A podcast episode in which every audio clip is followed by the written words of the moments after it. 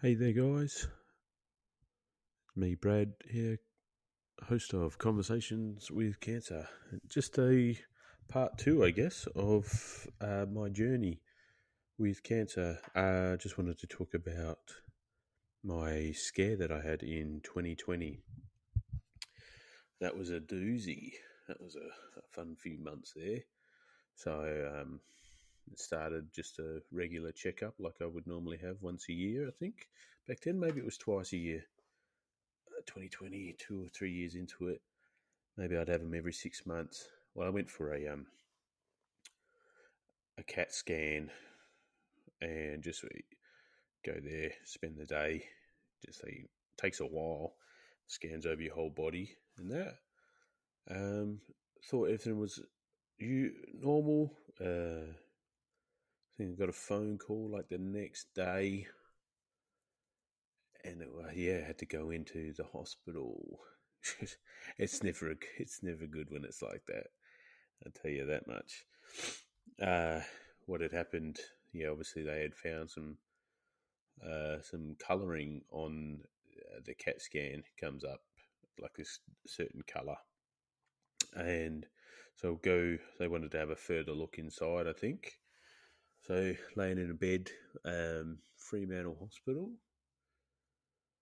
uh, and then the lady, Professor Wallace, her name is the one she did all the surgery and everything on me. Fantastic woman, uh, knows the, the very intimate details of my insides, been inside of me in more ways than one. Can't really uh, you can't really get any more intimate than that. Uh, yeah, well, she comes out and she's, I've never seen sweetest lady going, um, comes out swearing and stuff because of, of what they picked up. So on the CAT scan, uh, it shows up. So cancer, when it gets into places, shows up a certain color. And so it throughout my pelvis bone was um, lots of this colouring. And so they thought I had cancer in my bones. So as as most people would know, that is like uh, yeah, that's a big deal. Probably never been more scared in my life. Um, so she said, like, if it is that, then I get sent to, I can't remember where, but Sydney or something like that, and they'd have to try and cut it out of my bones if they could. If they couldn't, then it was just going to hope and pray that nothing. Yeah, that was it. That would have been the old the rap sheet on Braddles. Uh, that was wild. That was a wild time. Uh, so went in there, went in, had the scan again. Like went into the hospital. They had to check out, and then they had a meeting with me the the Monday or something. And someone so when you have like cancer and stuff, you have it's like a team, like oncology, the surgeons, everything. Then they have a little like a Monday meeting where obviously they go through all the patients, and um, yeah, and then the, obviously they it came up to it was my turn, and they were going over mine, and um, yeah, like someone someone had said maybe it was a it was a hole in his bowel, and then that's when everything started to flow, flowed it like, and then they were like, oh yeah, yeah, yeah. And then they went in there and had a look, and where they had rejoined when they uh, my bow, so my lower resection, uh, the scar tissue flared up, and it pulled apart my uh, the stitch or the where it pulled apart a little bit of where it was rejoined and like f- uh, fecal matter was burning holes into my pelvis bone, uh, and that shows up the same color as cancer. So it's much to my relief, you know, I wasn't uh, on death row. Um, yeah, like yeah, it was just that and I got put onto this yeah medication. It had to be like very strong medication because it had to actually protrude through your stomach and actually into where like all of it was. uh, it used to, it knocked me about. Like I'd have it in the morning, feel like shit for a while, get up, go to the gym, just do my day to day stuff, come home and have it at night, and um, yeah, it would knock me in a mile, and then I'd be out sleeping, and then do all the same thing again tomorrow. But yeah, everything. So I really dodged a bullet there. Uh, yeah, it was just a crazy, crazy. It was like three months. I think I was I was on some medication for a while. Three three months or so. Um, like I could still live my life. I just couldn't do it in the mornings or nights, really. So yeah, that was that was the first and only scare that I've had. Thank goodness. Um, down to just like one check a year, which is good. And yeah, like it just it just felt like I could never catch a break. But, you know, I'm healthy now. And that's the main thing. So that leads me to like the the next thing I wanted to talk about, and that was it's a it's a big issue here. I think it's probably a big issue all over the world, and um, it's like men, fellas, my brothers, listen. Go, don't put it off. Go and get yourself checked. You know, don't leave it. You know, five. You know, don't leave it until it gets too bad, and then you know find out you've you're screwed when you could have just gone when you started to feel bad, half feel sick or whatever, and got yourself sorted out. It's not. It ain't weak to go to the the doctors. It ain't weak to go to get yourself checked out, you know. It's like, especially if you've got, like me, I'm a father.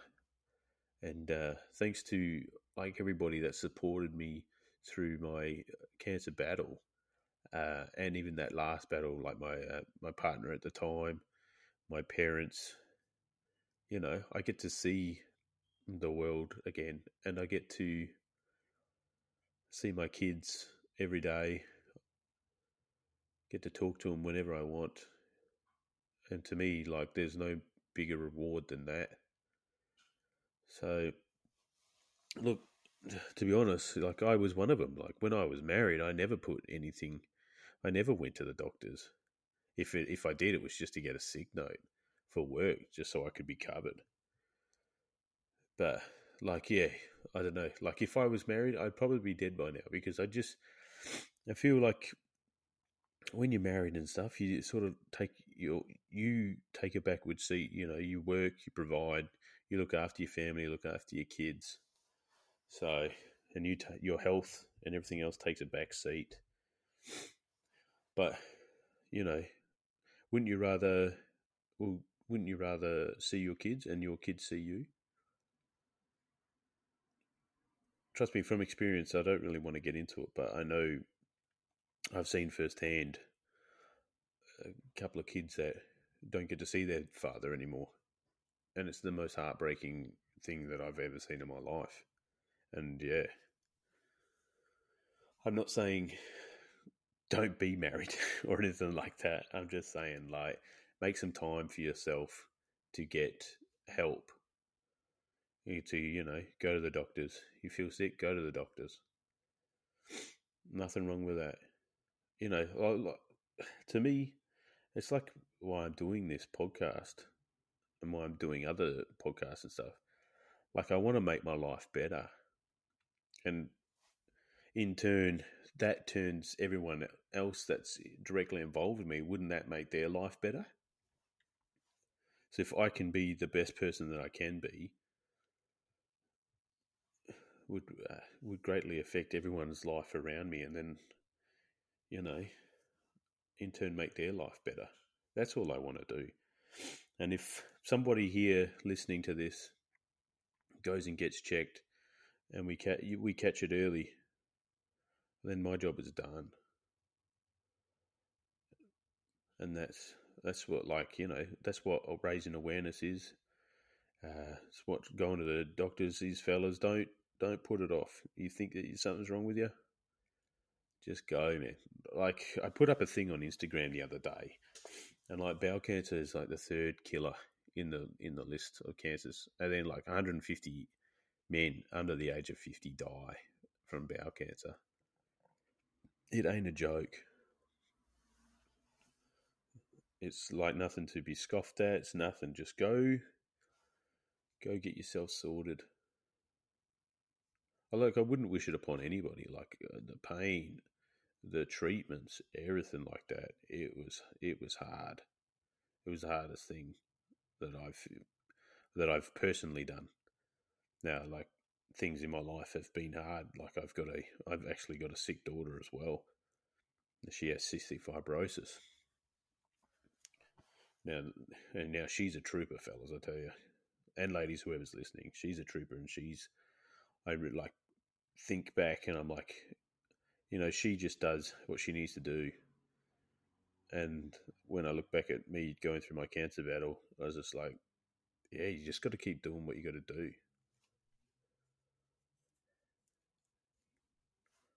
And you just got to keep fighting. Like what my daughter does. So like she had a liver transplant last year in Sydney. And to think that maybe I wouldn't have, I wouldn't have never seen that, would have never have known if I had not gone and got myself checked out. I losing my way a little bit. I'm getting a bit flustered, but you know, I'll get back on track and say, "Listen, fellas." Especially like um, I was talking to somebody at the at the Cancer Council uh, here in WA this week, and this time leading up to Christmas is uh, is the, is a big killer. Look, they've actually got like stats and facts and stuff um, about it. And like this five or so weeks leading up to Christmas, everyone's putting everything behind, you know, until after Christmas. But you know, any sort of symptoms, fellas, like I tell you, look, looking back in hindsight, I can tell you like what was wrong with me now that I can look back and think. So like I was tired all the time, even though I gymmed, I rode my bike. I was like peak fitness playing footy. Uh, I had lost like thirty odd kilos, but I was doing that on purpose. But weight loss is a big one, a big a big uh, notification. Blood in the stool, anything changes like that. You know, you see some blood in the toilet, make a doctor's appointment. Um, but like, yeah, so I remember just training. I was riding my bike from like 20 to 30 Ks each way to work every day. And then, like, I was so fit. And then, like, throughout the course of the year of football, even though I was like one of the fittest, it was, I was lacking, lacking behind in, in sprints and in running just stuff like that. Like it's just yeah, you think you're lethargic all the time. Anything, just go and get yourself checked. And that's the yeah, that's it. Like you just you just have to go and do it, fellas. Just make an appointment, go and do it. I know life is hard. Life is pretty hard most times. Even like if you just have a normal life, it's pretty hard in your day to day work nine to five, that at five to three in the morning. Like do you know what I mean? Like, it's, it's bad enough as it is. But nothing is worse than not being able to see your kids grow up, walk your daughter down the aisle if you've got one, see your son marry the woman of his dreams, like just stuff like that. Do you know what I mean? To me, it's all worth that. And if I can, if I can help you guys do that, then you know, fucking, that's all I wanted to do. Um, so it's only a quick one. Just wanted to get that out there. I've got some things happening, especially with this one. Uh, yeah, as I said, I spoke to the council, uh, the cancer council here in WA, hoping to do some work with them. Uh, I'm not going to put everything in like it, it might come through, it might not come through, but I've had a couple of good phone calls with them, so you know, fingers crossed, I can do some work for them. I'm looking for people to come on. So if you listen to this and you you know you want to head over to my Instagram, the cancer conversations with cancer, uh, you can come on. We can have a chat about it. You don't have to, you know. I can just chat to you off air. If you have any questions, you're just being diagnosed, anything like that, I am here and I, I will talk to you. Uh, so yeah, go to my Instagram, give me a like. You know, uh, I started a YouTube channel. I'll slowly put some videos and stuff on there. Um, Spotify, all the usual pipes. Uh, I've got other podcasts with my brother, the Gas Bros podcast. Trying to make a little like network studio where we're doing multiple things. Because yeah, this is a, a, passion of mine. I love. I like. I want to do this full time for a job. You know, help people just do something. Um, it reminds me of this song. Absolutely love it. And it was just like, um, I want to leave something behind. Gets me, like, I cry nearly every time I hear it. It's absolutely amazing. And that's what I want to do. I want to leave something behind. I want something like, I want to be remembered, like, oh, not remembered, but like, you know, so make, like, make my kids proud, you know, like dad, dad helped people and stuff like that. Um, yeah. So hopefully I'll have a first proper episode out soon for this. Uh, I've got a couple people lined up. Would like some more. Would like to do a weekly show, but we'll see. I've got to see.